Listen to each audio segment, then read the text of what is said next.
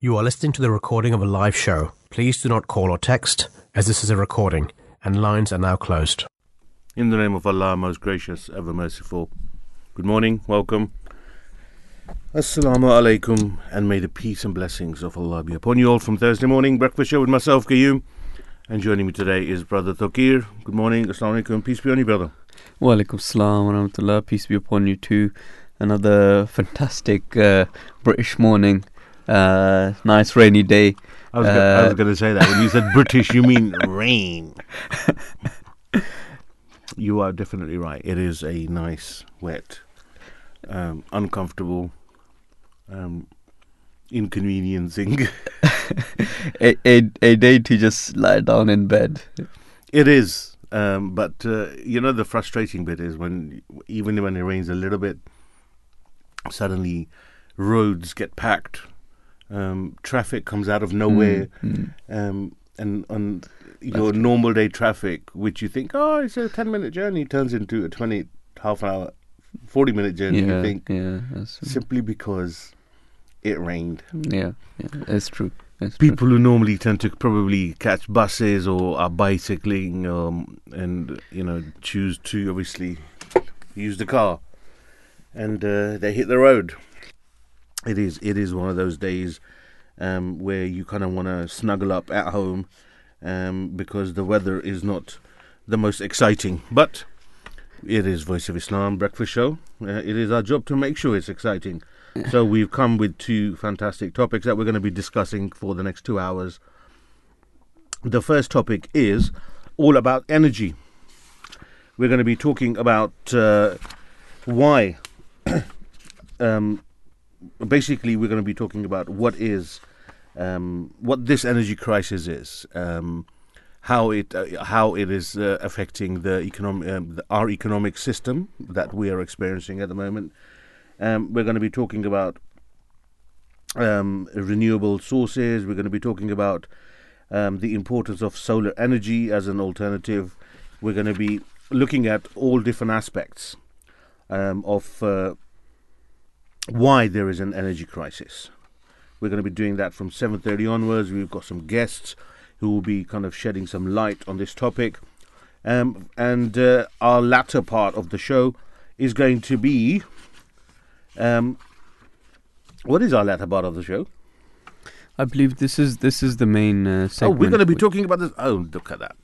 Yeah, We are going to be talking today about energy crisis, finances, um, and uh, and how it's affecting our everyday life, and how it's probably going to be affecting our life for the next, I would say, coming year to year and a half. Mm. But before we do that, um, we've already done the weather um, our way, uh, but uh, the outlook is what is what is the outlook? Is there an outlook out there?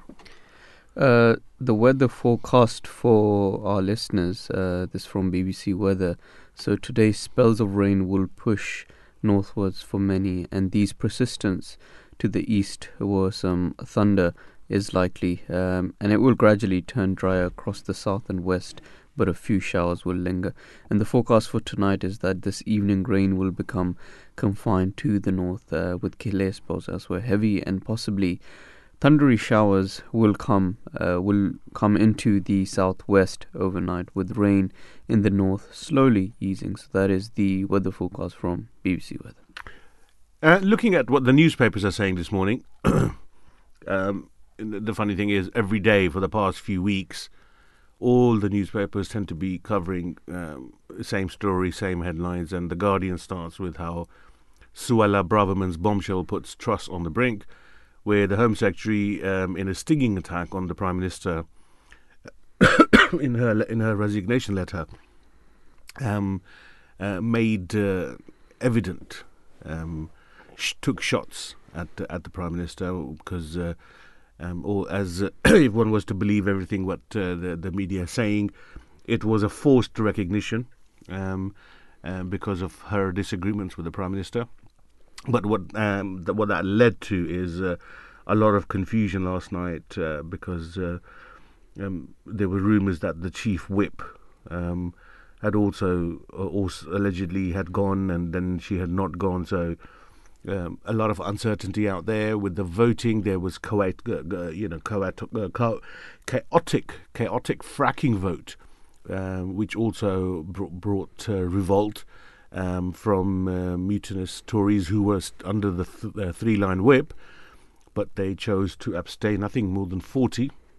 The dead, dead Telegraph um, uh, goes with Braverman exit rocks government on the day of chaos at Westminster.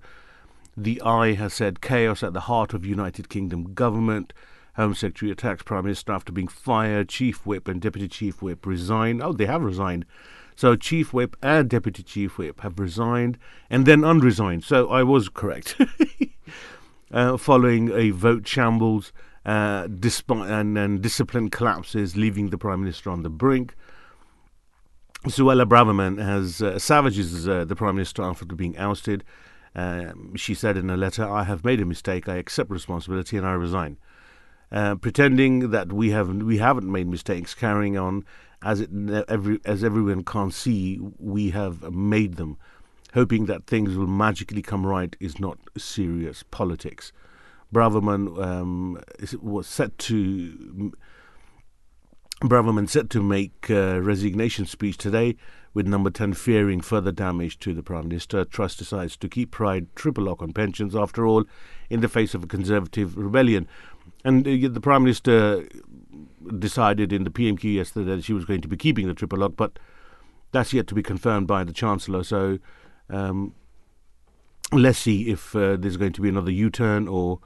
Um, or, or there's going to, um, you know, or, or there's going to be for the first time after a while, a policy which we're going to be sticking with. Um, most importantly, for everyday people like me and Brother Thokir, the inflation has risen again. It's hit over 10%. Um, uh, it's gone up to 10.1, meaning spending cuts are on the way. Um, and the departure of Suella Braverman means um, the new Home Secretary is Grant Shapps, which again is a very strange choice because as of yesterday morning, he was the leading man who was keeping a spreadsheet of all the MPs, Conservative MPs, who were going to be looking to oust the Prime Minister. And this is uh, supposedly, allegedly, a ploy or a, a, tactic by the Prime Minister to avoid that happening. She has kind of uh, offered this job to Grant Shapps to ensure that that spreadsheet doesn't increase. The Financial Times um, talks about how Truss's team plunged into chaos by exit of Braverman.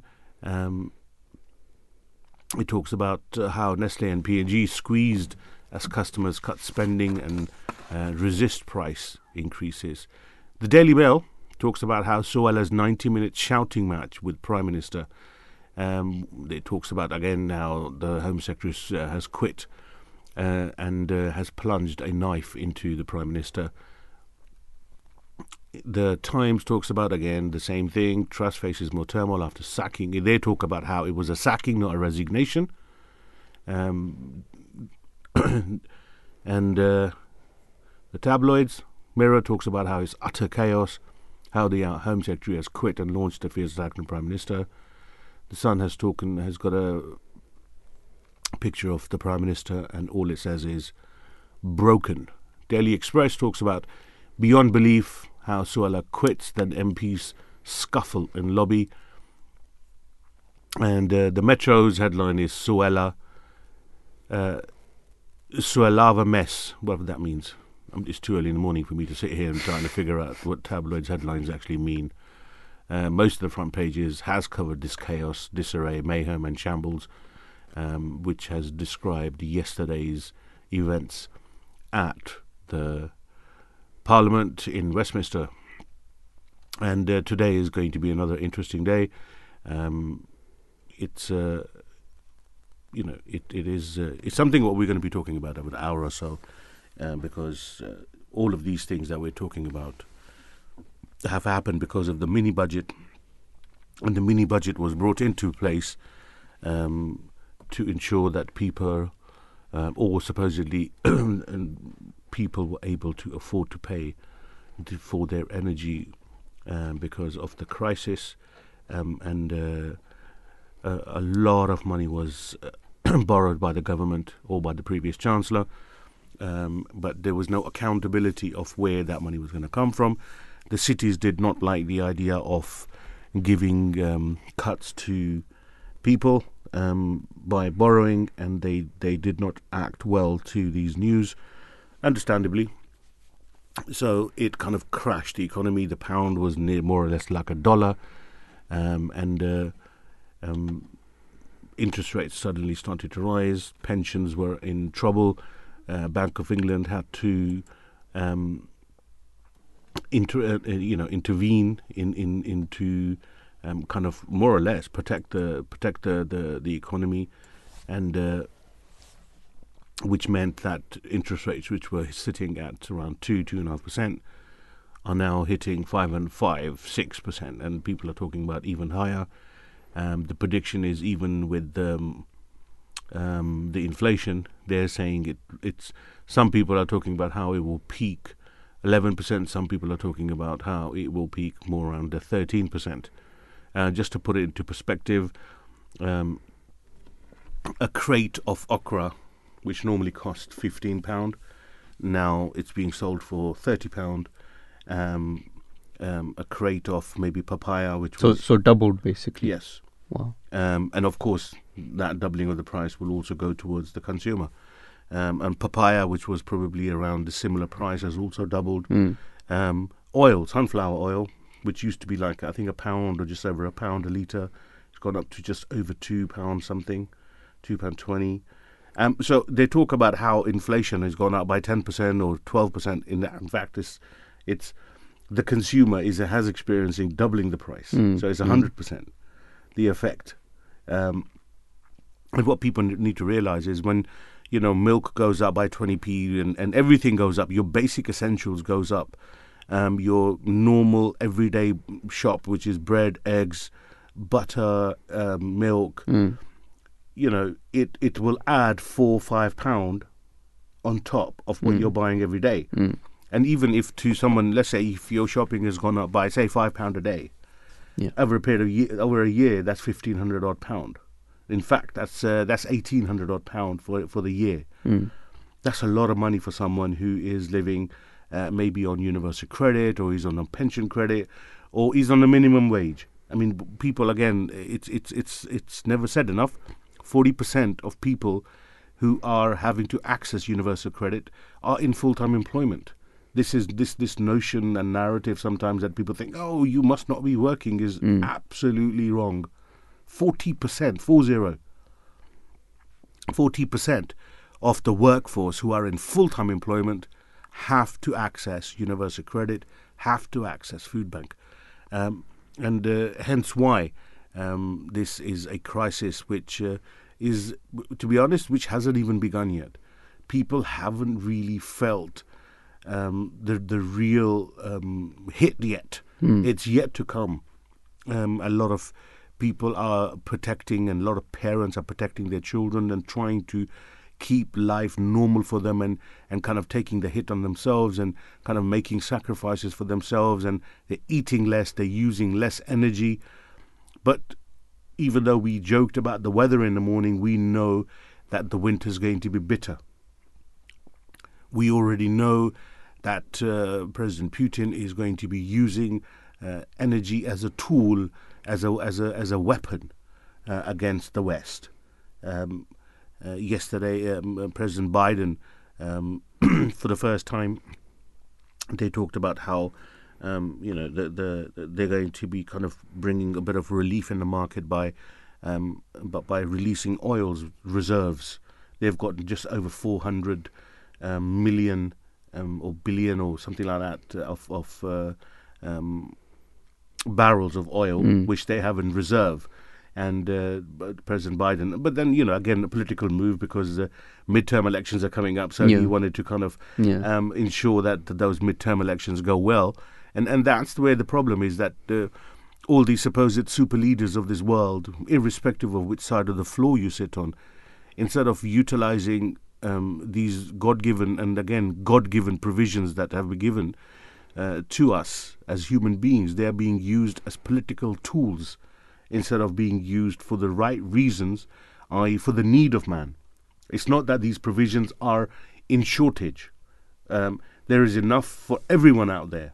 Yeah. But because they're being used as uh, um, as political tools to to gain the upper hand in their political ideologies, um, you know, um, I, I. I mean, I, I I would love to hear what's your perspective on on this uh, on the crux of this war is, um, you know, Ukraine against Russia and how Ukraine is being deemed as the the democratic Europe, the free world, um, against this, um, you know, the, the narrative being Russia being the oppressor here, which it is. I mean, let's not beat around the bush. They they are the ones who attacked Ukraine. But I I sometimes think, well, let's say Ukraine win. Mm. Yeah, what exactly have they won?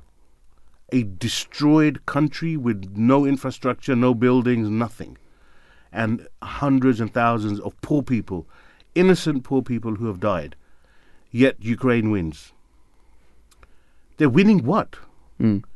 What what is the what what what is it that they've won? Okay, fine. So I can understand the, you know, oh we have we have kind of retained our freedom, but but is it? Am I wrong? You know, the, the thing is, uh, here, what I'd like to mention is that, again and yet again, His Holiness uh, Hazrat Mirza Masroor Ahmad May, uh, Allah be upper, the head of the Ahmadiyya Muslim community, he has been warning um, of the of the situation of the econ- economy for many years now. And uh, this is why this message of Islam is so important nowadays. That message of justice. Uh, because right now, what we're seeing is that a lot of these superpowers, uh, because a lot of their own uh, vested interest, uh, you know, they they they seek to, you know, create uh, is basically the the game of divide and conquer here. But the reason why why I mention His Holiness here is that this is the message, the message of Islam, which is very important nowadays. That message of uniting one another and uh, building bridges um, and creating peace within the society. Um, and I, actually wanted to focus a lot more on this on, on this particular as this is the news uh, item as well. Um, I tend to also go through some of the current news with regards to the Ahmadiyya Muslim community as Please, well. it's So all yours, brother. um, uh, so His Holiness uh, he returned uh, from uh, from his tour from the United States uh, back to Islamabad at Tilford, um, and this was on the this uh, this article was published on the twentieth of October, and His Holiness he arrived uh, two days ago um, at Islamabad uh, just after the Fajr prayer, approximately at eight a.m um, and he was met by the members of the community who had welcomed him. And you know, these three weeks have been absolutely phenomenal. The tour of His Holiness, uh, he inaugurated the uh, the new mosque which opened in Dallas in USA, and also uh, in in Zion in Illinois, the Fateh Azim Mosque. Um, so that the these two mosques were open, and also a reception was held with the with the locals there as well. And his speech that he delivered, um, I wanted to read a few uh, quotes out from that, which he delivered at the at the mosque in Dallas in USA, the Baitul Ikram Mosque. And this is a great opportunity uh, when these mosques open that to enlighten the individuals that what are the actual teachings of Islam? What does Islam say? And what is the purpose of a mosque?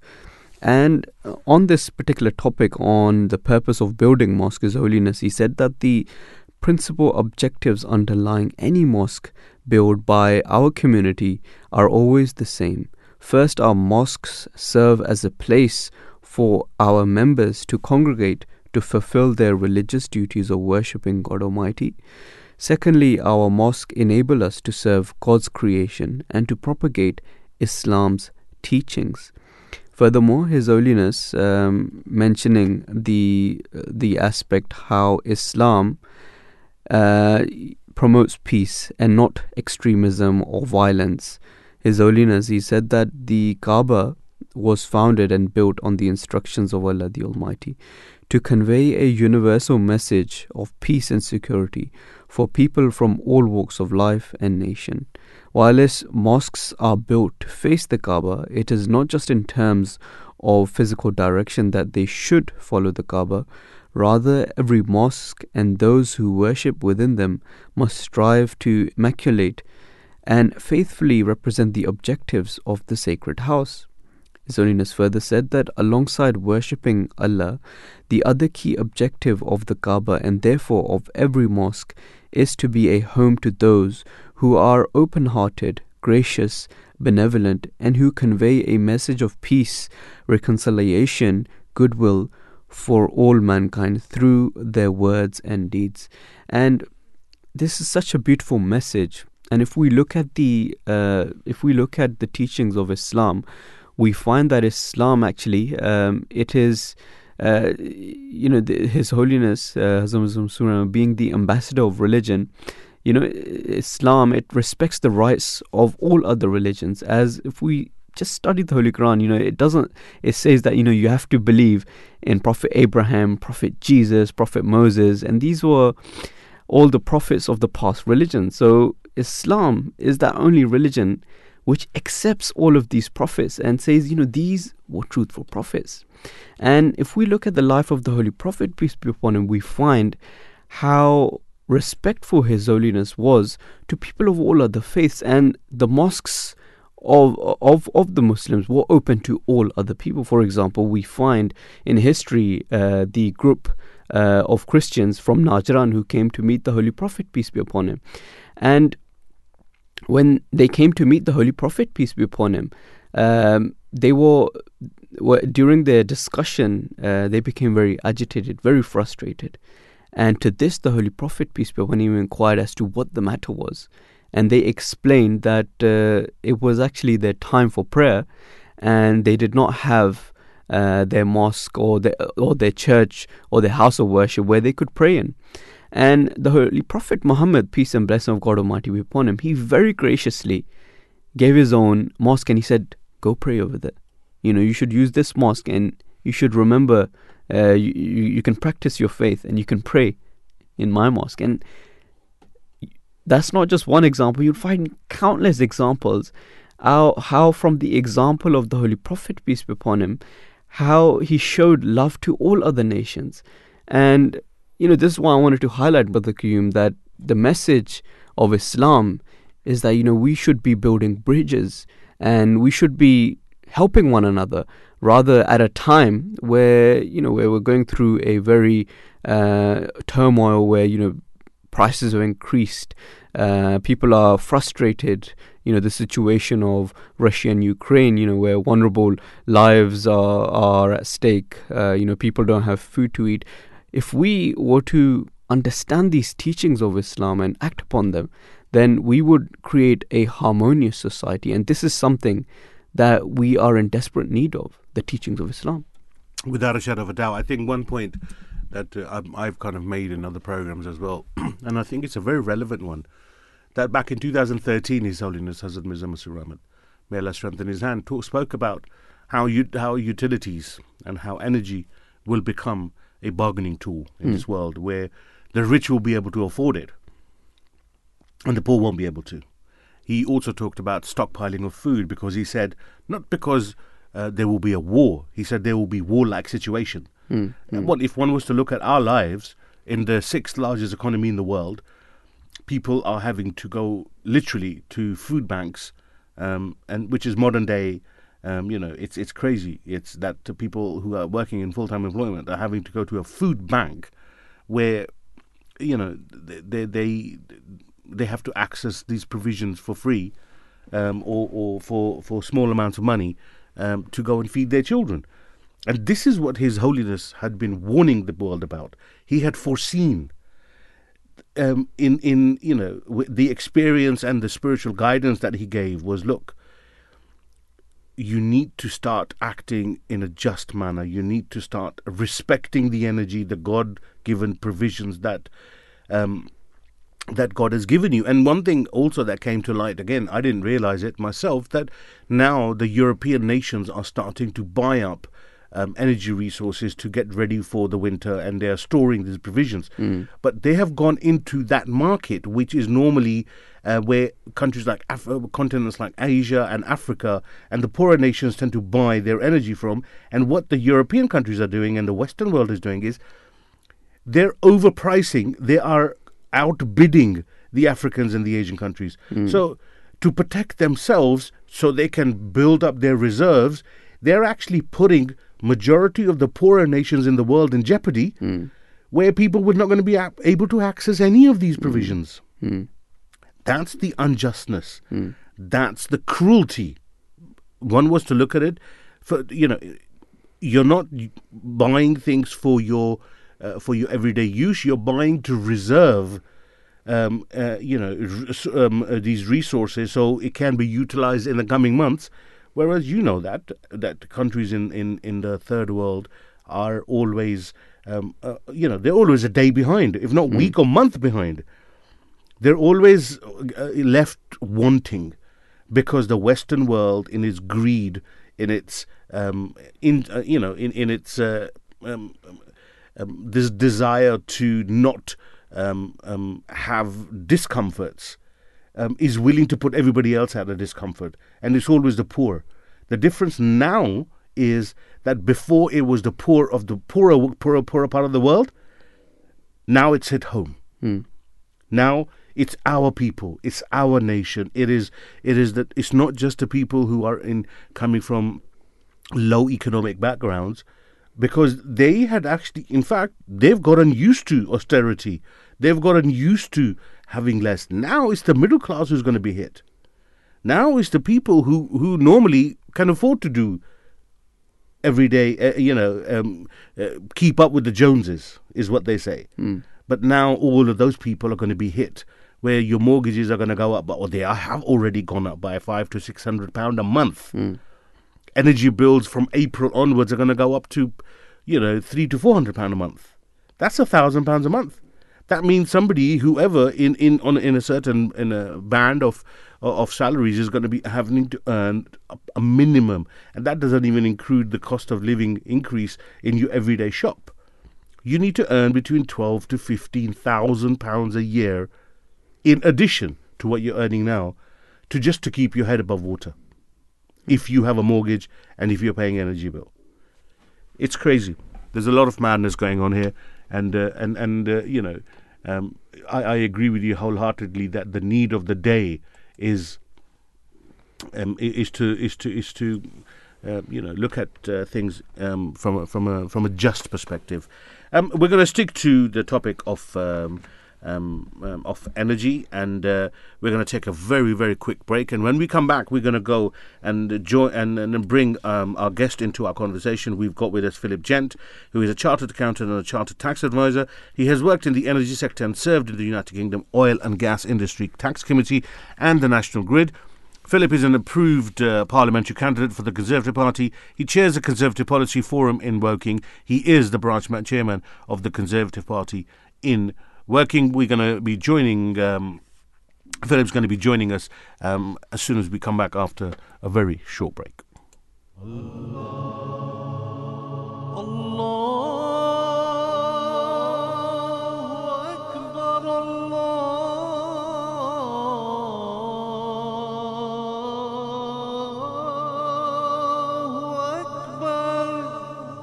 You're listening to the Voice of Islam Radio broadcasting on DAB and via the internet 24 hours a day.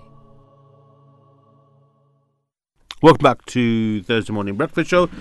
I'm um, going straight on to our topic, what is why is there an energy crisis? Basically, the gist of the story is, according to the Energy Saving Trust, there has been an increase in the demand for gas as the world begins to recover from the pandemic. However, this could not be met because of the shortage in supply. This led to gas prices increasing in 2021.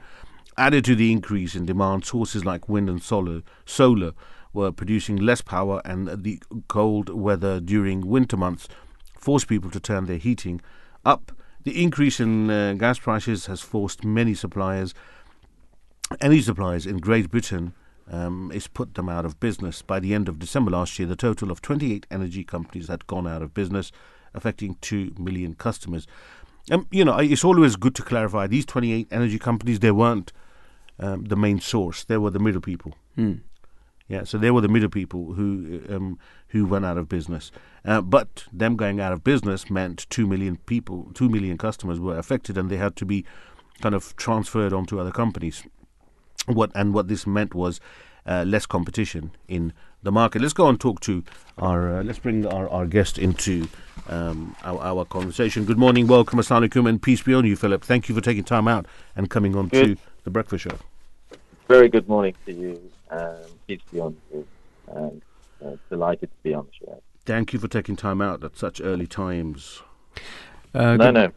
yeah, good morning, Philip. Uh, hope you're doing well this morning. Um, I wanted to ask you there are several contributory factors to the current energy crisis. Um, now, which, in your opinion, are the major contributors?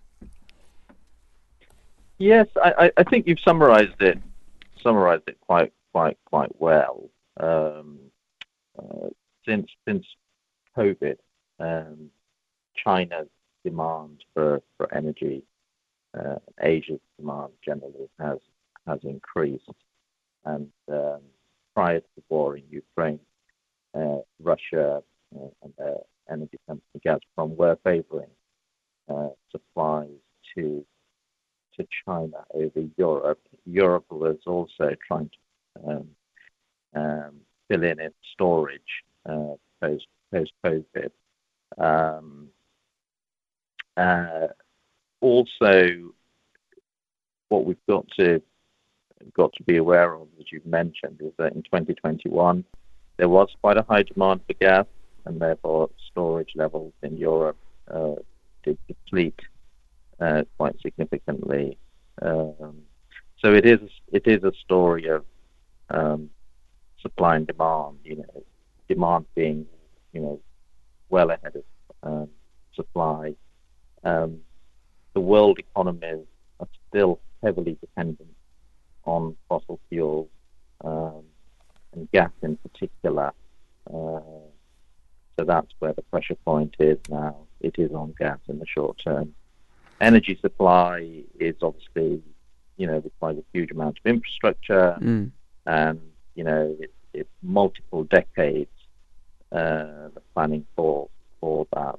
Uh, so these things cannot be turned around in, in short term, unfortunately. Mm. And, and gas is where where the, the price change is. Absolutely.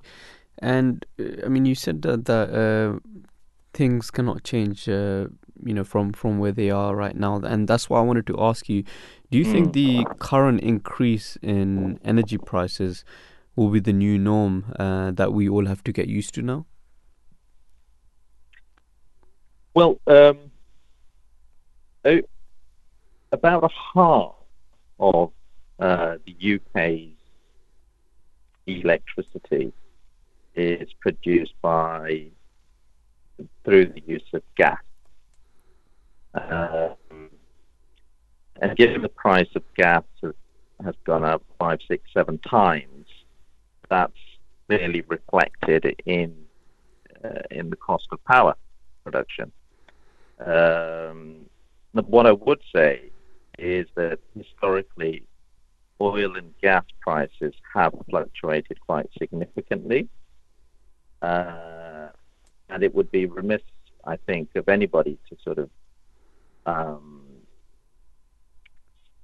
with a hand on heart, and say, look, you know, this is going to be the new norm.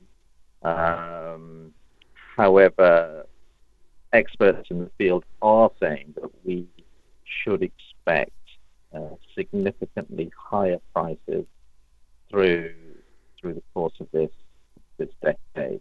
But like I said, I, I would I would attach a health warning to that. You know, energy prices historically have fluctuated significantly. Mm. And and we, I mean we we're all affected by this uh, crisis in some way or another. Um, but can you elaborate on the repercussions of the financial hit for the lower income families specifically? Yeah, I mean, I mean, as- you as you've mentioned, um, the cost of energy, um the cost of food, the cost of uh, housing, whether that's rental or mortgage payment, are generally fixed costs, um, and for lower income uh, earning families, it's quite significant portion of uh, disposable income. And so any increase in that sort of fixed fixed cost um, affects lower income households uh, disproportionately, and um, hard choices uh, are having to be made. You know, will be made increasingly. Um, you know, up and down the country. Uh, the government is trying to help, but uh, there's no doubt, you know, we are in a in a period of, um, of hard choices and um, financial uh, financial constraints on individual households. Um, everybody will have to look at you know how they can of uh, trim trim their budget, cut any surplus spending, you know, look at their consumption, look at their behavior, and see how they can uh, reduce reduce their costs. Uh, but at the lower lower end of the uh, income, income earning uh, Absolutely. level, absolutely. there, there's a significant significant impact. And and I know the government is is on top of this in many ways. I think the statement from the chancellor did did identify the most vulnerable as being being the priority. So um, the government is not the solution to every problem. Cannot be uh, be that, but it does have a responsibility, in my opinion, to to look out for the most vulnerable. And I do hope that um, where it can, that it does actually uh, exercise it, whatever instruments it has to, to do that. Uh, And at. And at at one side where we see that the energy prices they have increased, um, looking at renewable energy, do you think there would now be an increased effort towards uh, towards this? in the sh- in the short term, again, um, I mean, the UK over the last 10, 20 years has done very, very well in, and is, is ahead of most countries in in shifting from uh, fossil fuel to to renewable. But um, as we've as we've seen, you know, you know, for example, wind depends on on the wind blowing, and you know the the wind hasn't blown um, in in such low low volume since 1961. So we are suffering from from low wind. You know, the solar, the sun has to has to shine, and um, so we are going to be dependent on nuclear uh, as well.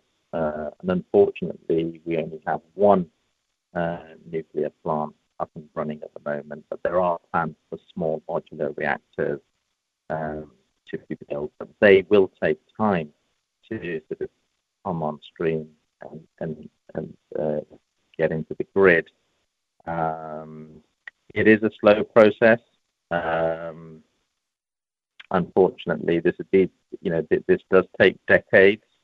Um, and in the short term, there is going to have to be a switch back to fossil fuel, I, I believe, because of the um, energy security risks as a result of Russia's invasion of Ukraine and um, Russia now not really supplying Europe um, with gas. We are exposed to these these forces as well that have not been anticipated. Um, we are going to have to increase our storage capacity as well. Uh, so um, renewables is certainly the long-term long-term aim, and I think that the government has committed continues to commit to net zero uh, by 2050. Um, but in the short term, there's, there's going to have to be a rethink. Philip, Well, just yeah. in in the short term, you, you mentioned the short term. What's Yeah. happening across the pond and on the on our in our European friends? They've they've got provision. They've got facilities where they can store gas. We Yeah. don't. We've got rid of all of our storage facilities. My understanding. So, correct. um, how what how are we going to be coping? Yes. So, um, first of all, we need to. In- there are measures to sort of increase our gas storage Mhm. uh, capacity, but we, we are going to have to rely on LNG as well. Ship ship more of that in now. A lot of countries are uh, um, searching for LNG, so obviously the price of that is going up. Um, uh, countries, European countries, are uh, building storage capacity for LNG, offshore storage capacity. Um, we're not at that point yet where we're desperately low. Mhm. Um, the National Grid have uh, this week. Um, they've mentioned there could be that blackouts between 4 p.m. and 7 p.m. Uh, but that's absolute worst case. You know, I don't. What I don't want to do is heighten concern when there is no need to heighten concern or create panic. So, uh, what what the grid are doing are they're sort of going to incentivize shifting of demand from peak times. Um, so if you reduce the demand at, at peak times, then that reduces uh, the, the potential for blackouts. So there will be incentivizing customers. Companies were always incentivized, Mhm. but they're shifting this sort of uh, demand. They're, they're applying this demand shifting principle to, to you know ordinary consumers like me and you, and so um, you know that that seems to be a sensible way of trying to tackle. That my only my only concern with the National Grid's announcements is with the the the political um, scenes within the United Kingdom over the past couple of years, not not just just weeks. When somebody like National Grid comes out, people tend to listen because these are not people who are in the news every day. So when they come out, who are supposed to be the guardians of our energy, supposedly, or the regulating or the provi- or the providers of it, and they talk about electric and gas, and they talk about blackouts. I I, I, actually agree with you that probably it won't happen. But the fact that, and because it's the worst possible scenario and it's about preparing for the worst possible scenario, but people never hear, oh, it's the worst possible scenario. They only hear, oh my God, there's going to be a blackout. Wh- wh- you know, how does one deal with that fear that people already have? That there will be, that their kids will not have enough energy, their kids will not have enough heating. You know, that, that is, isn't that part and parcel of the crisis of energy that we, we are having?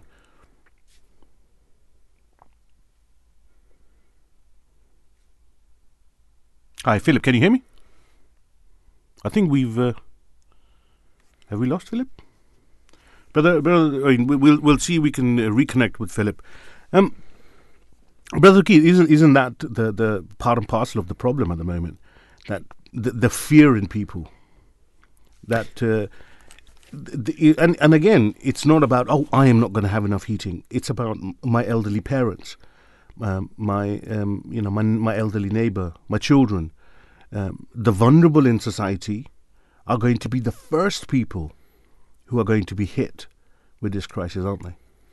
Yes, absolutely. Um, usually, uh, you know, it is those who are vulnerable that are the most affected um, in these sort of crisis. And uh, as as Brother Philip was mentioning, that uh, the situation, um, you know, is is looking bad. I mean, he he was mentioning that from now on, you know, he he was saying that the situation is going to stay the same that uh, the energy prices will, will continue to in, uh, rem- remain like this. Um, And and, and I, I guess at a, at such a time uh, we do need to look at a certain solution as to what we can do, how we can uh, look after the vulnerable in the society as well. Um, thanks for uh, rejoining us, uh, Philip. Something we were discussing about the the immediate crisis that um, th- that we talked about National Grid and and how they have made an announcement and how people. Obviously, you know they're not listening to the full sentence that this is the worst possible scenario. They're just listening. Oh, it's going to be a blackout, so they are already worried. Um, is it is it is it not time? And I always wonder this that within the Conservative Party at the moment, there's a lot of turmoil, and people are mistaking that turmoil for policy that Conservative Party have, which has got nothing to do with what's happening at the moment. Which still there is still government is still working, and this isn't a political. Uh, there is no political party who can come up with a solution. Should there not be cross-party um, sittings and, and committees here who need to be resolving a, a short-term crisis to to avoid vulnerable people being affected by this? Philip, I've just I've just just come back on the line, so Sorry. the, the, the line dropped, and um, so I, I'm back on now, and I've caught I caught the end of your, your question about Sure. committees. Mhm. Um, so so so are, are we talking about? Sorry, could you? If you could what, what I was over that? talking about is that a lot of people kind of get lost in the drama of politics, especially like what it is happening today. Um, Yes. Whereas people forget that there is still government which is working in the background. People Yeah. are still dealing with, you know, everyday issues of energy crisis. There are still meetings happening. There are still, um, the government is actually working. Um, But isn't this crisis supposed to be a cross-party solution? Indeed. Because because whether Conservatives stay or Labour stay or someone goes or comes, it's actually irrelevant because the crisis is a crisis and is there and and it needs to be done for the benefit of the people. Or am I being too altruistic here? you're certainly not not not being too optimistic. Um, you're, you're you're absolutely right. Um, you know, and and in relation to to the energy crisis, you know, the government has um, come out with a package that it announced with, with the energy price cap. Yep. Um, and also, as it affects the cost of living, they've also reduced the planned hike in national insurance. Yes. That will go some way to alleviating um, alleviating the problem. They are working with National Grid, as, as I mentioned before, to shift demand Yes. from, from, from peak times, and that will also that that will be through an incentive payment, um, which will reduce bills potentially. Um, so th- these these are some of the measures that the government has already announced and, and has implemented or will be implementing shortly. And then there are also, you know, the, the subsidies of, um, of, of, of, of energy costs, you know, the winter fuel payments, etc., etc. Mhm. And then, you know, for, for pensioners as well, there are there is additional um, support. So there, there are there are you know quite, quite a number quite a number of support packages. Whether they go far enough, um, uh, I'm not not sure. But in addition, local councils are have been given money or discretionary uh, support as well. Hmm. Uh, so those um, who are in particular difficulty can contact, you know, their council. They can they can also, you know, if they have medical needs, dialysis at home, for example, they can contact their energy supplier as well. Um, so there is help out there. There Hmm. is help out there, um, but it's it's it's it's from multiple potentially from multiple sources and um, coming through in different ways. Um, Um, this is a it's, Yeah. it's an ongoing topic, and I think we will. Mm. Um, I, I- think this is something that's going to go on for a- for the next coming months, if not a year. um, at least um, you know, and, and there are no short-term solutions, immediate solutions um, for for the energy crisis. Philip, I'm going to request if you could stay with us because we're going to go to the news. Because when we come back from the news, I kind of want to go on to the next topic, and one of the next um, um, um, crises that people haven't really thought about because of of of the the, the debate around uh, uh, energy, which is the financial crisis. And I don't mean Yeah. simply from a political point of view. I'm talking from the the everyday man's point of view. So please do stay. Uh, please do stay with us. Um, we're going to take a very quick break. We're going to go to the news, um, and then we'll come back. Um, and and we'll go on to on our, our next topic, which is the financial crisis. So do stay tuned. Um, you're listening to the Breakfast Show with myself, Kayum, and brother Tokir. We're gonna um, take uh, a, a quick break um, and uh, go to the news. And when and p- please do grab yourself a cup of coffee, a toast. Uh, you know, personally, I like a bit of avocado. Um, you know, poached eggs, toast. Um, do send it in to me. Um, I'm kind of hungry, but uh, if you can't do that, remember me in your prayers and join me after the eight o'clock news. You are listening to the recording of a live show. Please do not call or text, as this is a recording, and lines are now closed.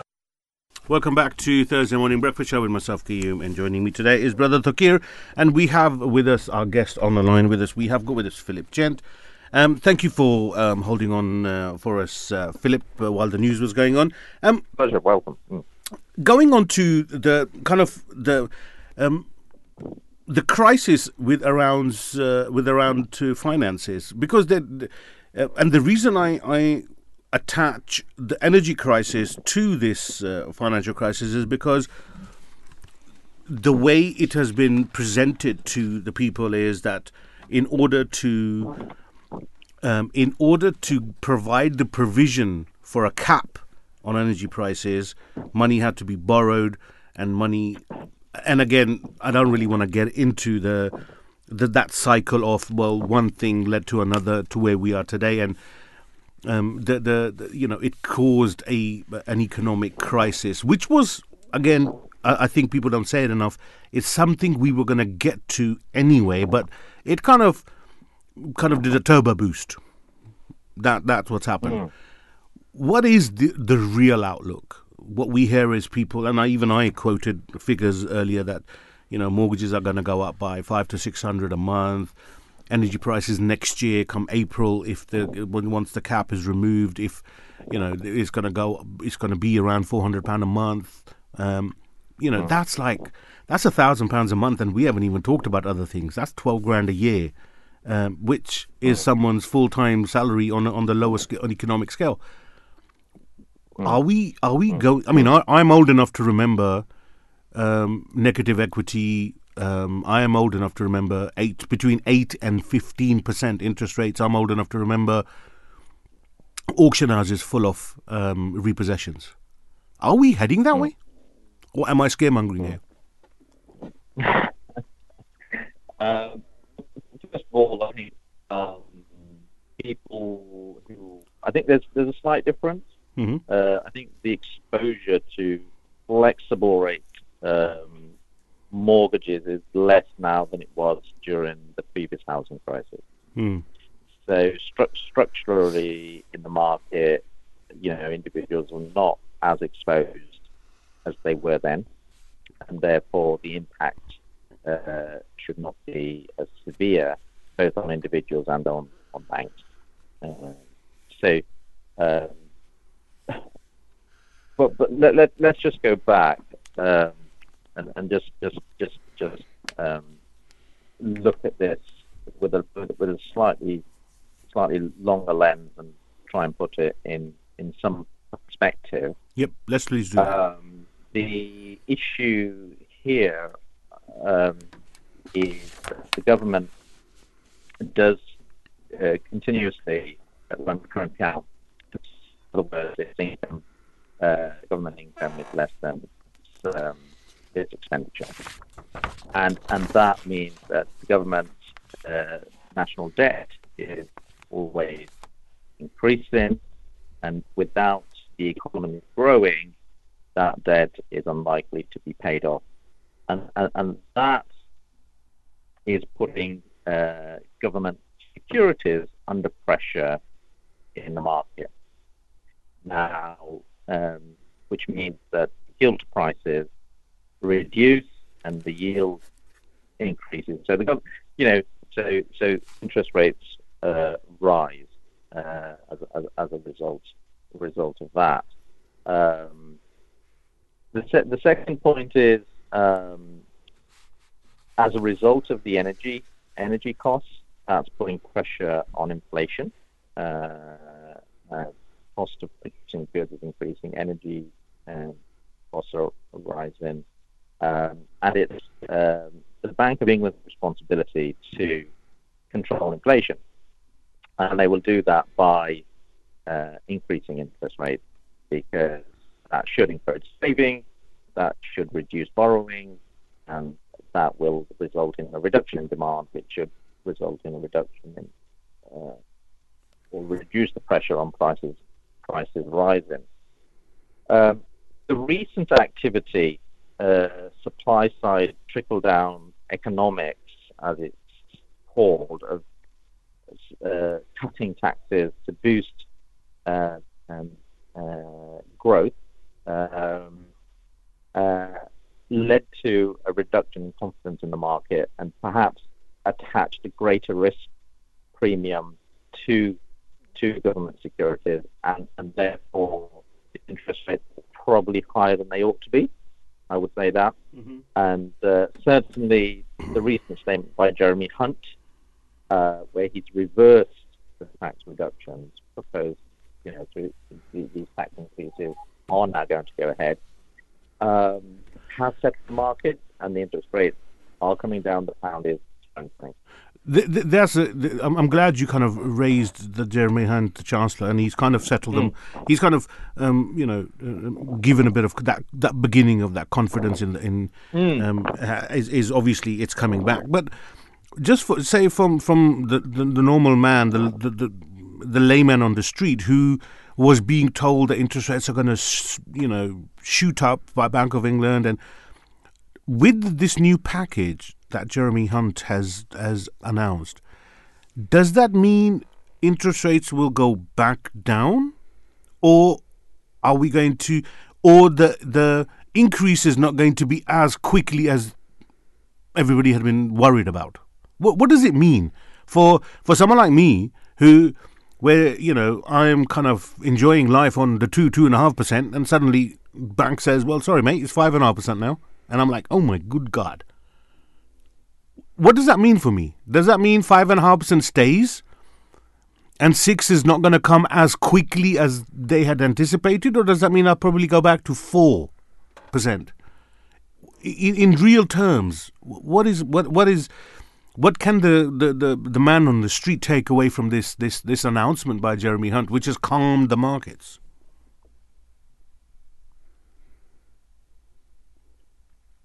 We've lost Philip again, haven't we? I, th- I think so. You're telling me I have to repeat all of that all over again? What was I saying? Even I forgot what I was saying. Uh, I, I kind of lost thread of what I was saying. Um, Brother Zishan's going to try and reconnect um, um, um, uh, with Philip, and I'm sure Brother Zishan will repeat the question that uh, I, I was asking Philip to to Philip when he reconnects. Uh, have we got Philip with us again? Let's see. Um, Brother Zishan and our, our technical magician is doing his thing. Um, but is it, um, Brother Tokir? I mean, before we, while we try to reconnect with Philip, isn't that what Assalamu alaikum. um, Walaikum salam, peace be on you. Um, Philip, what does it? What does this this uh, this calming of the market mean for the man on the street? Is his interest gonna rate gonna go down, or or what is it gonna happen? Right. I so, right. Okay. So again, um, what I, what I don't what I don't want to do is um, is Yeah, you- predict or yeah. speculate. I understand. Because I understand. Because, uh, but but what I would say what I would say is there's a firm commitment on on behalf of the government to have a plan. The medium term financial strategy will be set out whereby they will demonstrate to the market that they have a plan to reduce the national debt. Now, that will that's going to feed in confidence, and that will uh, mean that um, the pressure, uh, the risk premium attached to the UK will will reduce. Um, we we should expect, we should also expect inflation to come down next year, which which, uh, which will, re- as a result of the, the high interest rates that we have now, um, and and that should then reduce the need to raise interest rates further. Although from the current level, they are expected to be raised by another percentage point. Uh, you know that's what's factored into the market at the moment. That the Bank of England will raise interest rates by another percent. Uh, the interest rates in the UK are currently lower than those in the US, and the US normally leads uh, in relation to, to, to the interest rate. So it's very likely that they will go up from here, but then start coming down again next year, all things being equal. What what is going to be happening to the supply side of things? Because we talk of finance, we talk of mortgage, we talk of bills. We've we've already discussed these things, uh, or we've kind of tackled them. We haven't really, uh, you know, th th th there's never enough time to discuss these things into real depth. But um, there is a clear issue with regards to supplying of. Um, we, we're a, we're in a country where we import mo- most more or less everything, Mhm. and uh, there is issue with supply. We are a country who has, whether we like it or not, we don't like talking about it, but we've kind of become isolated from the world. Um, it feels that way. I don't know what your perspective is, but that isolation has meant that uh, things coming into the country are going to be that much more expensive. A lot of countries where previously mm, having a, um, a relationship with our country was profitable is not anymore because of the red tape that's been created because of of, of uh, you know um, events that have happened over the years. But politically, putting all of these aside, what that mat, what that means for someone like me or Brother Tokir or even even for yourself, is that the food that is put on the table is twenty percent more, thirty percent more than what it was a year ago. What are we doing about that?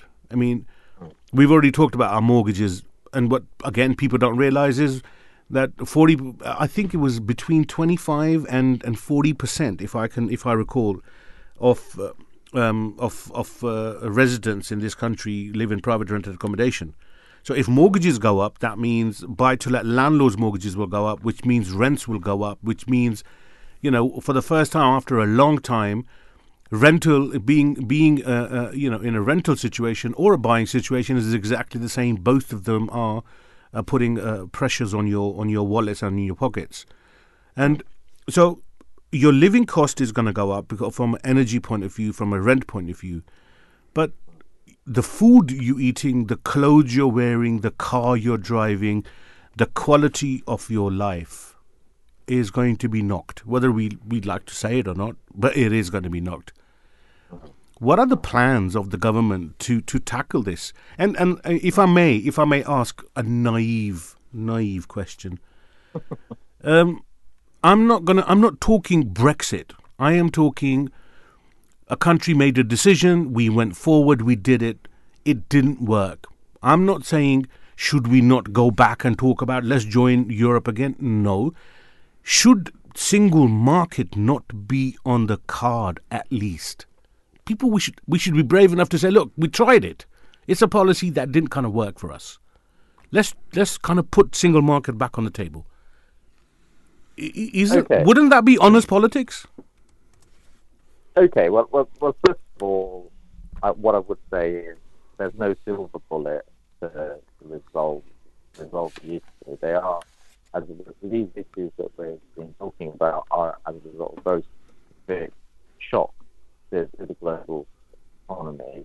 Um, Brexit was one such shock, um, but you know, which which resulted in more friction in, in trade, but uh, the, the magnitude of, of what we're seeing is not as a result of, of Brexit. It's more a result of, um, as you say, you know, Ukraine was the large exporter of food, grain, especially, uh, very, very fertile, the most fertile uh, region of Europe, um, and that has that that has impacted global prices.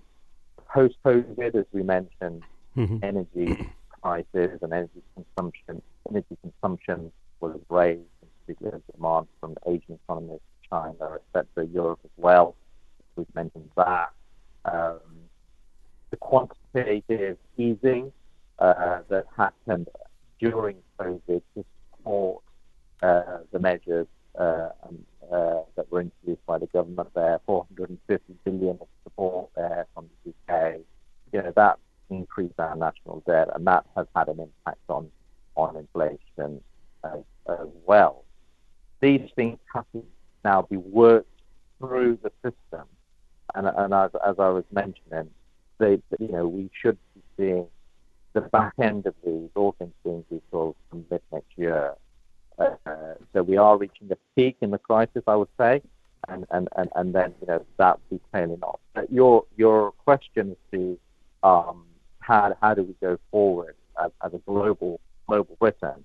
I think you know the, the British public voted. I think you know we don't we don't want to revisit the Brexit without a mandate. You know we had a referendum. That's our democratic process, Mhm. and I think I think we shouldn't we shouldn't be looking to overturn overturn that. I mean that that, that would have hugely consequential impacts for our democracy. Right?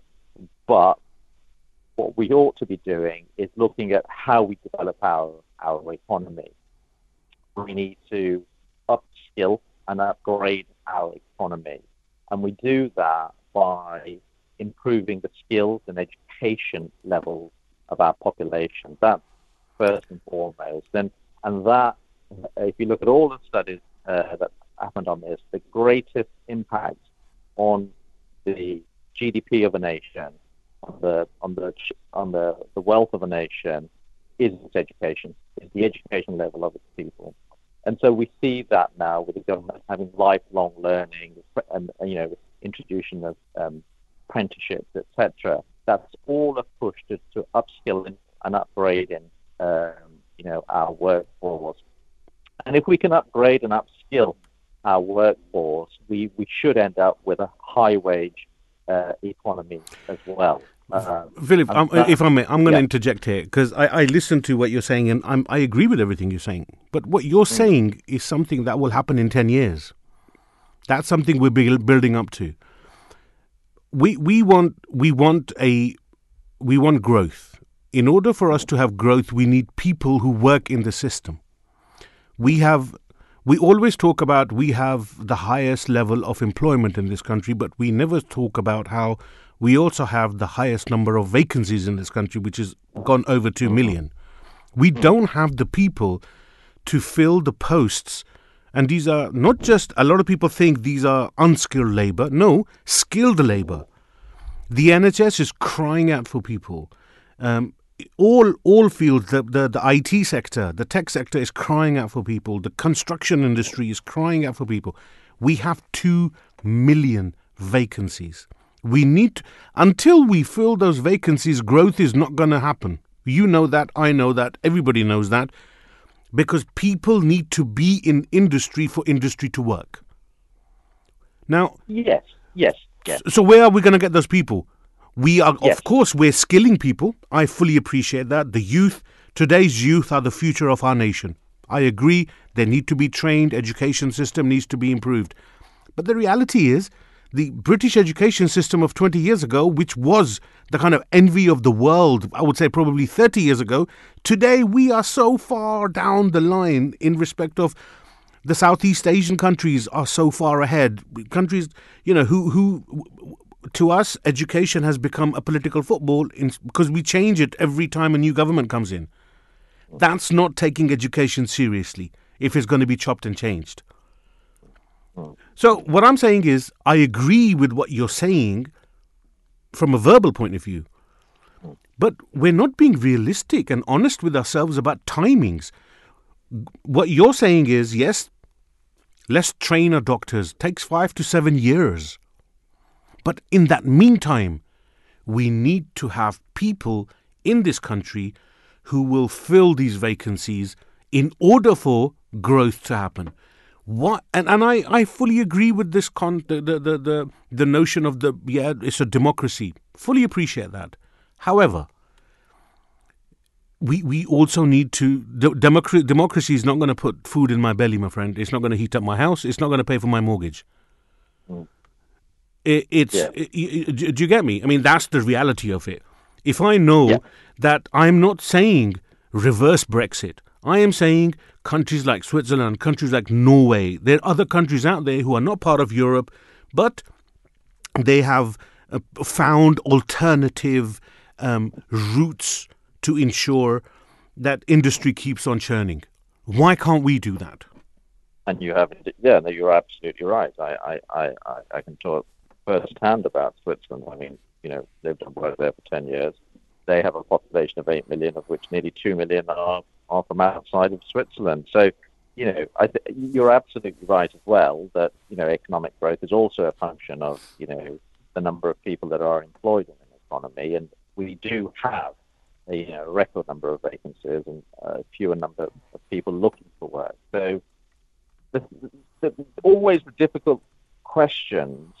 Uh, that, that's why we have politics. Yep. Because you know there are certain questions that are very very difficult to resolve, and migration is a huge issue. It is. well Without for- a doubt, it is. public. It is. Yeah. So, so and, and so there is there is divergence of view in relation to you know what policy is the best policy. Now, if we were looking at looking at it through the prism of economic growth, then there, there's no no debate. You're, you know, you know, you'd open the borders, you would get the people that you need to get to fill those vacancies, and you know, you'd, you'd carry on from there. So Yep. that in itself Have qualified migration. What's wrong with that? Indeed. And so we do have a points based uh, immigration system now, uh, but we, we probably need to look at opening that up further. Further categories need to be introduced because vacancies now exist across our economy. So, and, and that in itself, I, I, I believe, or I understand, was the reason why Suella Braverman uh, was uncomfortable being in government because Liz Truss is looking at reviewing the you know the immigration policy that we have at the moment. So government is looking at this and reconsidering its approach in light of you know the issues that you've outlined. But it's a hard choice. It's difficult. It, it is a hard choice, but the government needs to be fair here as well, because what's happening is with the with Brexit and all of our um, a lot of our NHS and other um, um, um, mainstream uh, public sector workers who went back to Europe. What's happening is now we are going to Africa, Asia, Southeast Asia. We're looking to get staff, fill our vacancies from countries who are on the red list, who WHO have said should not be approached, like Ghana, Nigeria, where they all they themselves have a brain drain. They have they have a shortage of resources to facilitate their own country. Yet we are approaching them to get their staff to accommodate our need. As much as it might resolve our situation, we should be just, we should be honest, and we should not be crossing those red lines that have been set by international organizations like the World Health Organization. We should be looking at places where there's an excess of nurses or doctors or professionals. And again, I agree with what you're saying, but I I I think irrespective of which side of the floor or, or, or what political colours one wears, isn't it not time that people started going back? And again, uh, uh, with all greatest respect to the political um, people in this field, but we need some honest politics, which has disappeared. Why why is it so hard for people to just state the fact as what it is? We we we kind of need that as as a people to bring that uh, and to build that faith back into our leaders, which isn't there at the moment. And I don't mean that from a conservative point of view. I'm talking even from from from Labour, Liberal Democrats, SNP. It these are all um, these names have become um, um, kind of um, reality TV um, um, more than than political leaders. Philip, can you hear me again? Philip, Philip, Philip, Philip. Why is it that we tend to lose Philip? Every time I ask a long question, Philip goes to sleep. My questions are so long that he goes to sleep thinking, "I'll wake up in a minute," and then and then I'll ask him the shorter version of that question. You should keep them short, short and sweet. Yeah, but then, you see, but but then you know, it it kind of. Oh, look, yes, we did lose Philip, and uh, we brother Zishan, brother Zishan. It's you know, you're getting your money's worth today. You you mentioned uh, stockpiling, uh, brother Kayum. I was actually um, just looking, and if we look at the Quran, uh, there's a very interesting verse uh, which talks about saving your reserves for um, those certain years or those difficult times and using that reserve. Um, and I, I wanted to actually use this time and mention those verses of the Holy Quran, which is from chapter 12, verse 46 to 50. And uh, this is a conversation between the king at that time and Prophet Joseph. And uh, the Prophet Joseph actually inter- interprets a dream the king has at that time. Um, and, and the dream which the king has is that he sees um, seven, he sees seven seven cows and uh, and seven leans one which seven lean ones devour. And then also he sees seven green ears of corn and seven other withered. So he sees this dream and he wants to interpret what this dream means. And his prophet joseph who then interprets this dream and he says that well what this means is that you're going to be having seven years where you will have plenty of food lands would be fertile you know you, you will have all the crops. But then he said that the following 7 years you your country will be going through a great famine where there will be no food and uh, situation will be very dire. And so the king listened to prophet joseph at that time and he asked for what can be the solution at that time. And prophet joseph he said that well what you should be doing is that in those seven years where you will have plenty of food you will have great amount of crops what we should be doing is that eat very little from it and then reserve the rest. And so that is what the king did that he stockpiled and for those seven years uh, he then used it as a reserve. And what his dream was that's how reality came to be that uh, first seven years came and uh, they they had the most fertile lands you know they had the most amount of crops. And then when that famine came uh, you know he used those reserves. Um, and and and and uh, you know he it, it was a great solution to the problem at that time.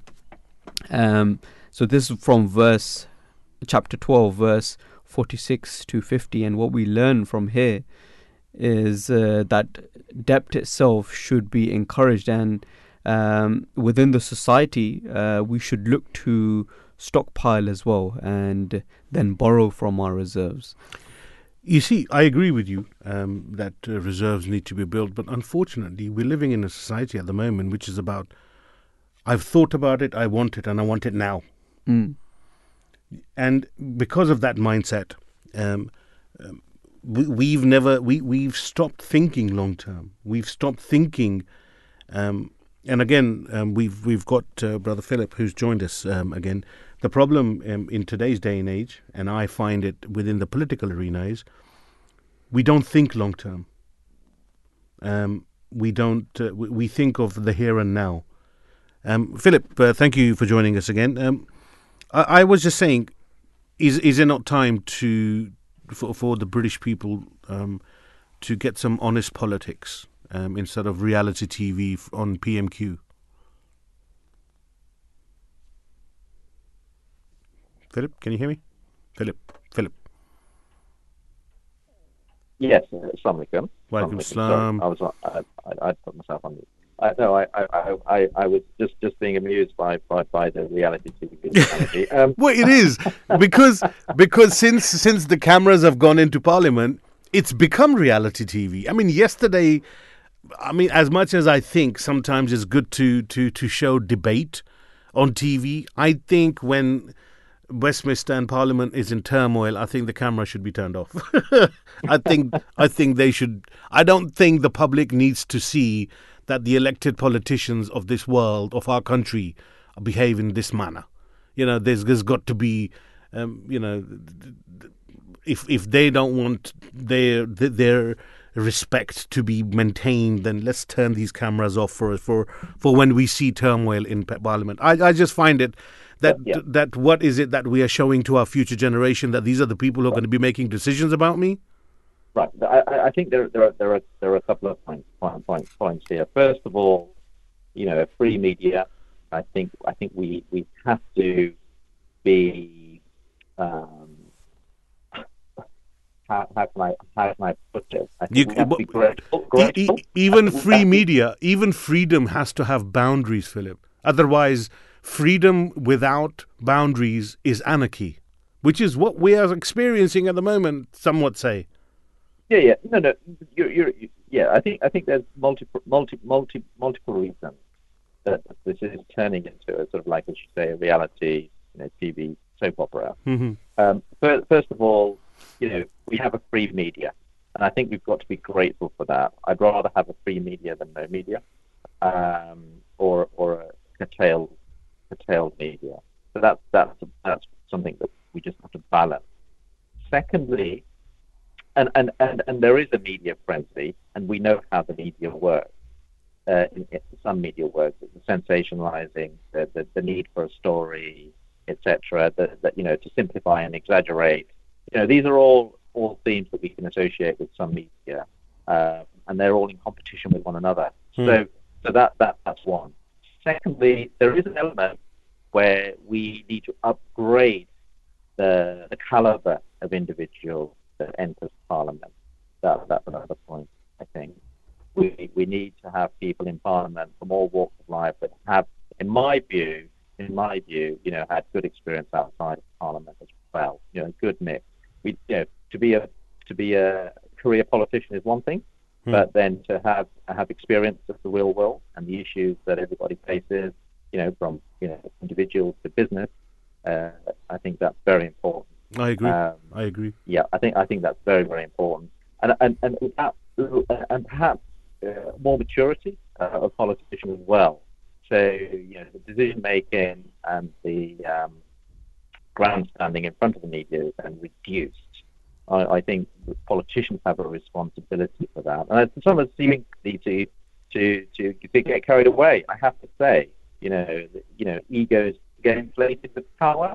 Mm. There's always a need for politicians to understand that they're there, they have a trust, they're entrusted with, uh, and, and hugely privileged to be in that position. They could exercise whatever power they have um, very, very discreetly and after a lot of thought and humble.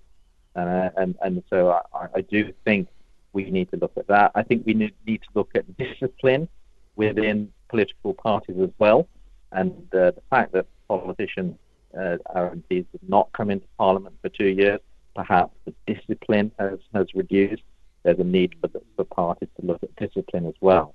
Um, so I think that there are multiple factors here here here in play that we've, we've got to address. What one? I, I'll be honest with you. I would just look. I would take my hat off to the politician who would pass, who would get the basic question passed that you should not be able to lie in Parliament.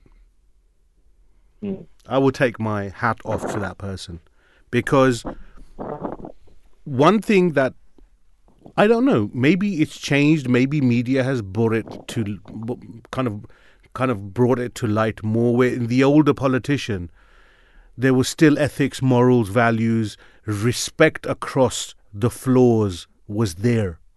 I'm going back 20 years, 30 years. People still addressed each other.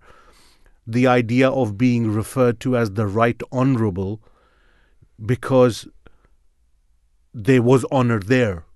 Yet now they've just become words. We come onto TV we, with the advent of social media. Politicians make different statements on different platforms and get away with it. And we, we, we don't call it lying anymore. We call it, oh, they were being or alternate truth or alternate facts or being economical with the truth. Or we give it so many different other narratives, but we won't call a spade a spade. We won't say it's a lie. To to to to, play with the media like that, we my my my desire, my wish, my dream would be I would have honest politicians who uh, sit in parliament, um, and I think people would give them a lot more respect. People would give them um, um, a lot more time, and and they would trust them more.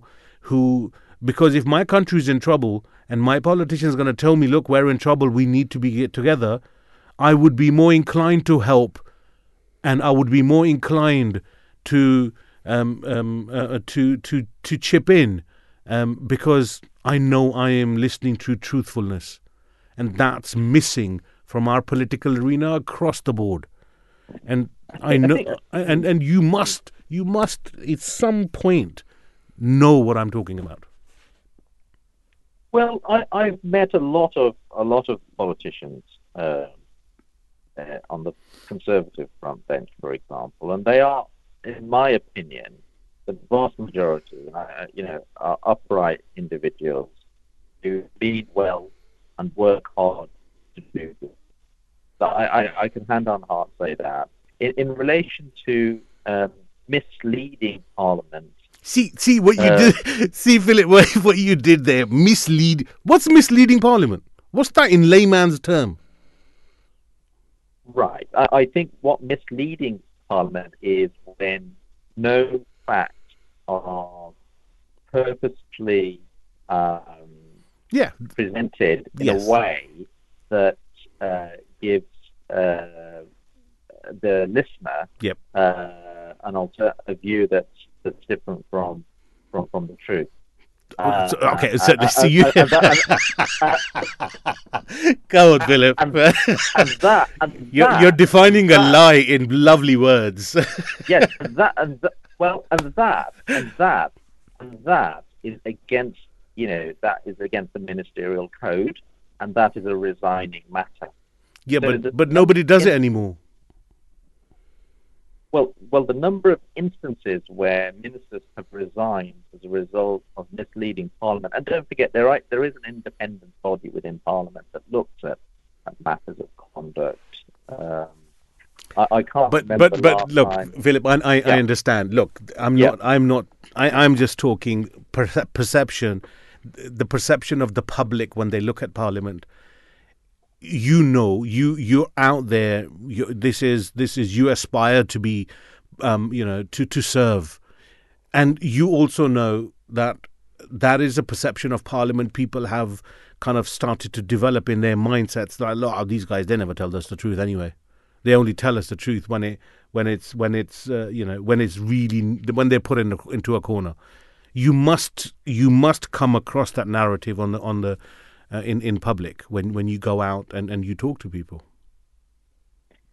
and I- that and the reason i raise that is i'm i'm not saying that oh that's the general consensus no what i'm saying is isn't it time politicians recognized and, and addressed it it is something that can be addressed, but in order to address something, you have to ad- accept that there is a problem. And I Yeah, sometimes and- and- feel that we don't think that there is a problem. Yes, no, you you make a valid you make a valid point, and any any, reflective point I think is a valid point.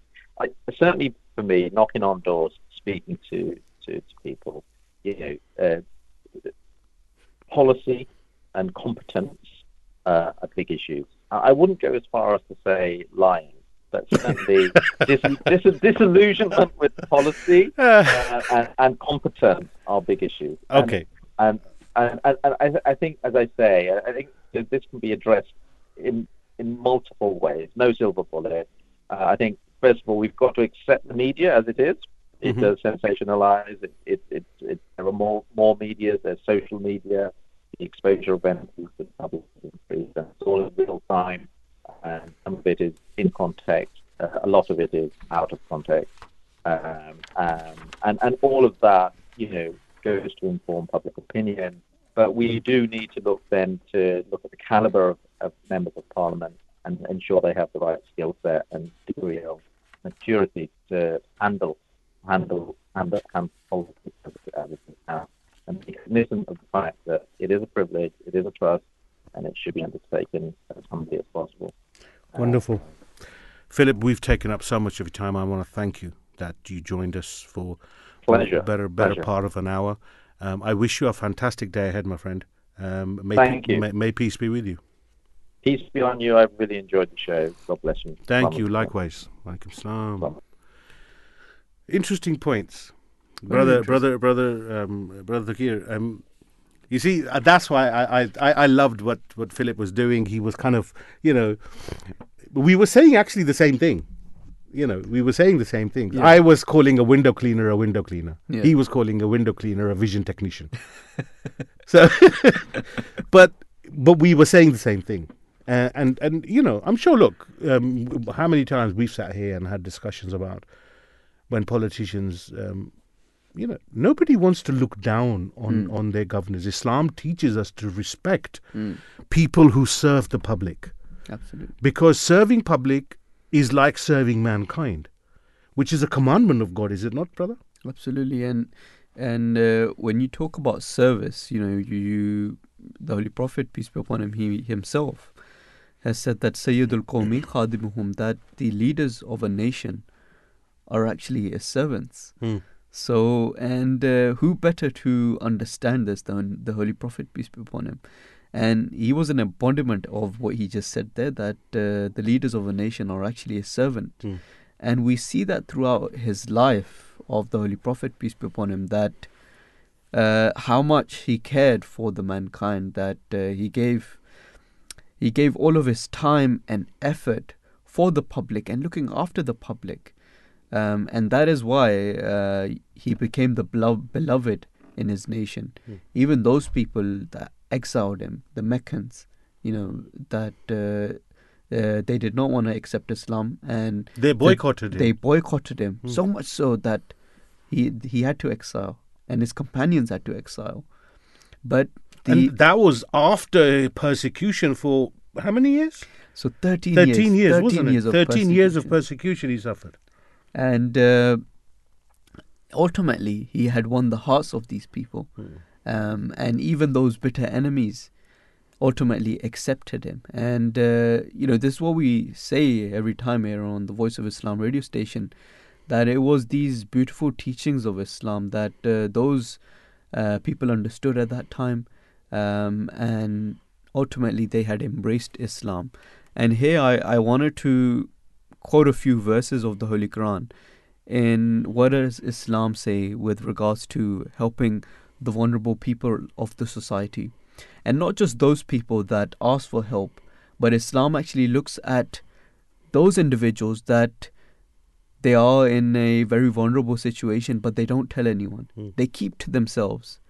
So Islam says that you should also cater for those individuals that uh, they don't ask for help, but you know they're in such a situation that uh, they need some sort of financial aid, they need some sort of food. And this is what we find in chapter 51, verse 20, where Allah the Almighty in the Holy Quran says, uh, He says that, and in their wealth was a share for one who asked for help and for one who could not. So, emphasis on the on the verse where it says, and for those and for one who could not. So, Islam here it says that not only should you cater for those individuals that ask for help, but also look at those who did not who do not ask for help. So what it, what it's saying is that uh, you should go out there and you should recognize who are those people who are vulnerable and who are suffering and recognize the suffering of others and to make whatever sacrifice are required in order to help them overcome their challenges or troubles.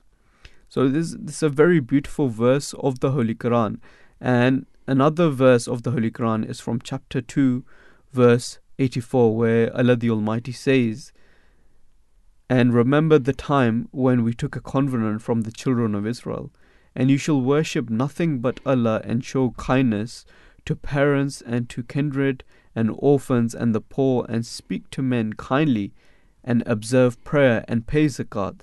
And then you turn away in aversion, except a few of you.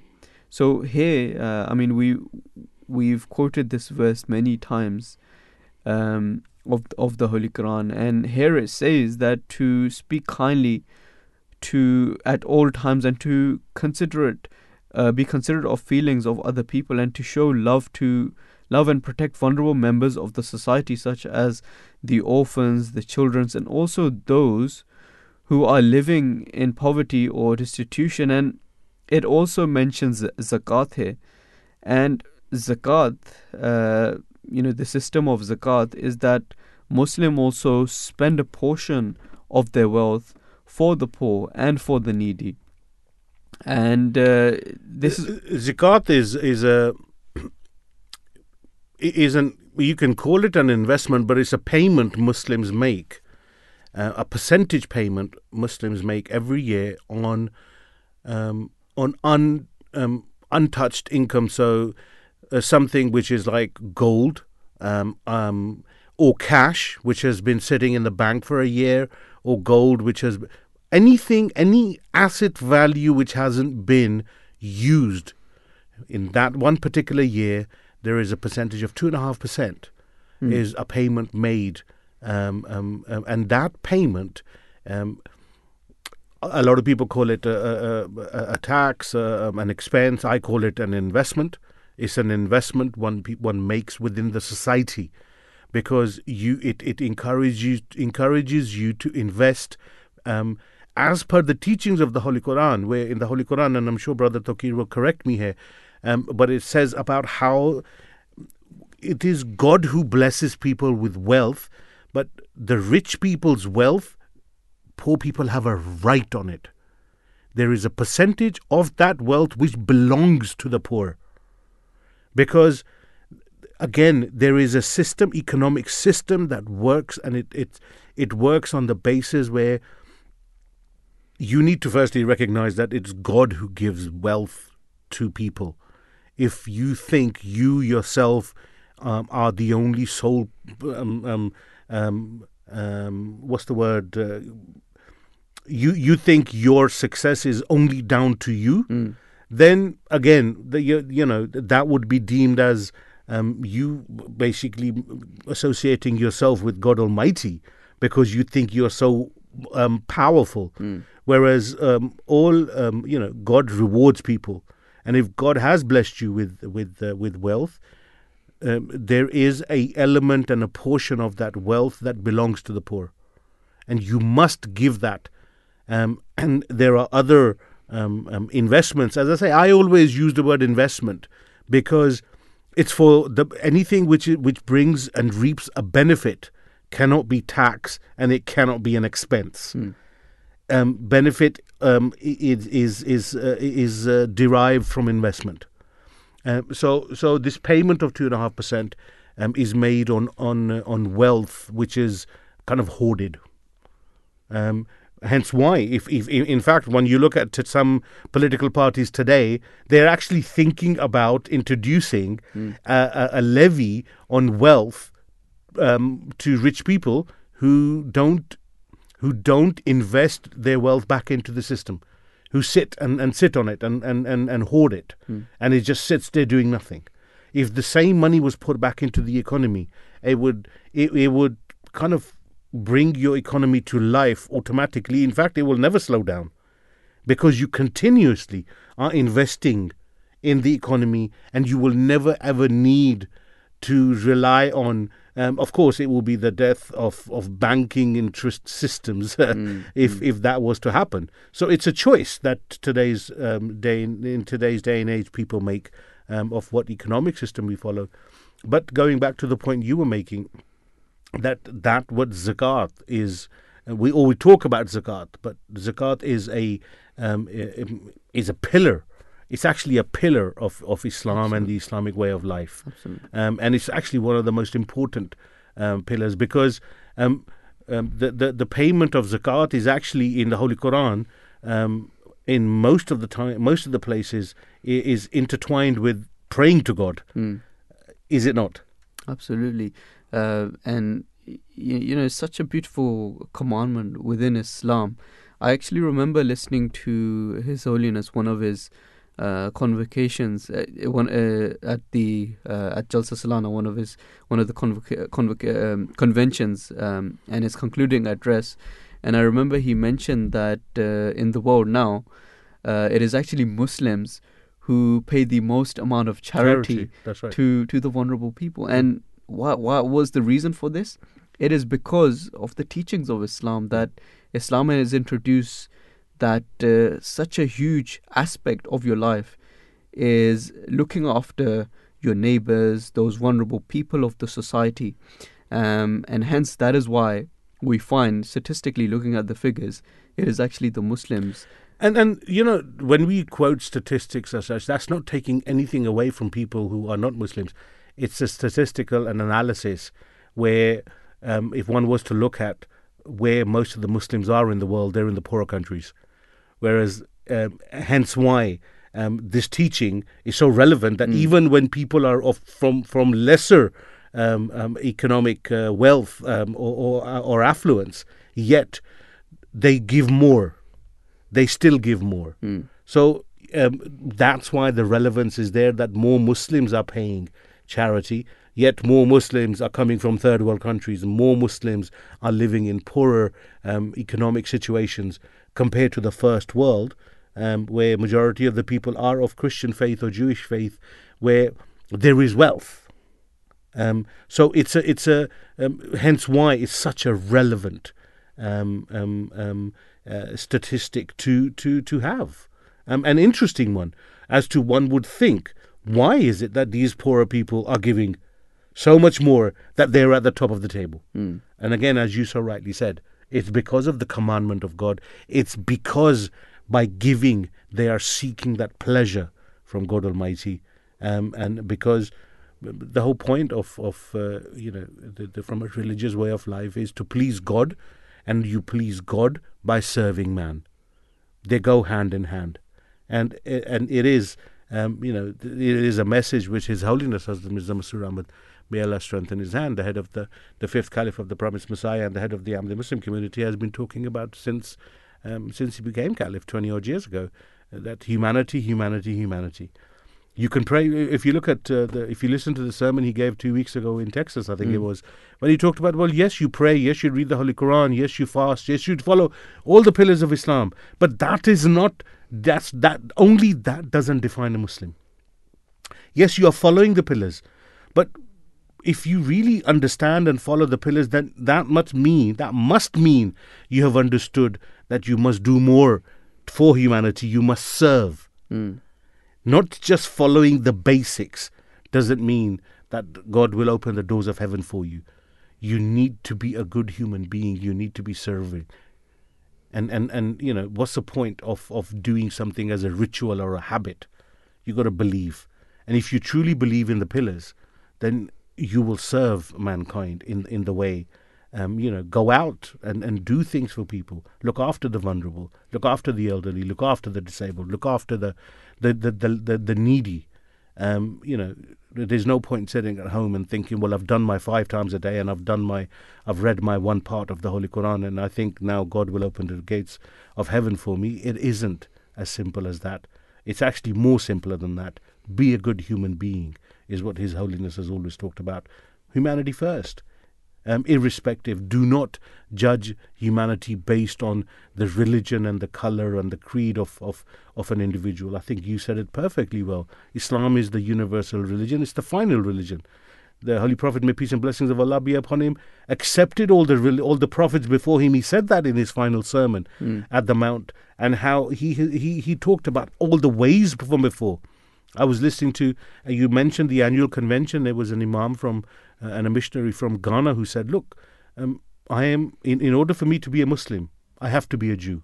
In order for in order for me to be a Muslim, I have to be a Christian. I have to respect all the all the all the, the the the prophets who came before the Holy Prophet, Mm. because the Holy Prophet accepted them.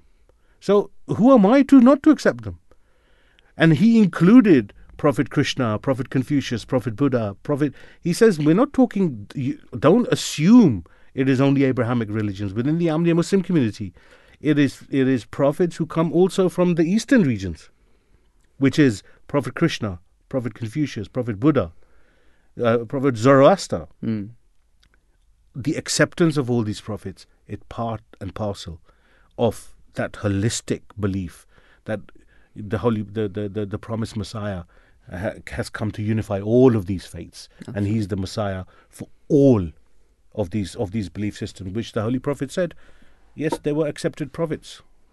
Absolutely, and uh, I would just like to quote as well from uh, the uh, the sayings of the Holy Prophet, peace be upon him, in uh, looking at helping the vulnerable. At one place, he says that I am with the weak because aiding the weak and the poor is a means of reaching Allah the Almighty. Also, uh, if we look at the writings of the promised Messiah, peace be upon him, the founder of the Ahmadiyya Muslim community, at one place he says that my state is such that if someone is in distress while I, I am engaged in the obligatory prayers and I hear the grie- their grief, it is my adherent desire to break the prayer and try to help that person and shower them with as much love as possible. So here the promised Messiah, peace be upon him, he is saying that even if he is praying in, in his obligatory prayers, if he hears someone who is in grief or is in pain, then he- he says that it is his duty to then break that prayer and go to that individual who is in need of help and shower them with as much love as possible. Such a beautiful quote of the promised Messiah, peace be upon him. At another place, the promised Messiah, peace be upon him, he says, To fail to help a brother in their time of need or difficulty is utterly immoral and wrong. So, su- such a beautiful teachings of the promised Messiah, uh, sayings of the promised Messiah, peace be upon him. Um, and this reminds me of a uh, of a narration of the Holy Prophet, peace be upon him, as well, where he says, "On the day of judgment, there will be a party uh, that Allah the Almighty will be addressing, and that party will say to uh, God Almighty will say to that party that." Uh, uh, when I was on earth, you know, I was hungry or I was thirsty, and you did not feed me or you did not quench my thirst. And to this, the, the those people being addressed, they will say that when was it that you were thirsty or you were hungry and we did not look after you? And God Almighty in reply will say that my that person of mine who was hungry or who was asking for water, if you had fed him or if you had given him uh, the necessities that he required, then it would have been as if you had fed me or you had quenched my thirst. So it's such a beautiful saying of the Holy Prophet, peace be upon him. And uh, with that, we'll conclude the Islamic analysis. Wonderful. Thank you to Anisha Callahan, Kanta, Barira, Khafia, Halima, and Salia for preparing today's show. Thank you to our guest Philip. Thank you to Brother Zishan, without uh, whose help we would have uh, not been able to, um, um, you know, operate. Uh, we, we can never operate without the technical people, can we? And of course, thank you to Brother Tokir for coming in today and joining me. Um, thank you to all of our guests. Thank you to you for listening. Um, please forgive any shortcomings on our part. Um, please um, remember us in your prayers. Until next time, may the peace and blessings of Allah be upon you all.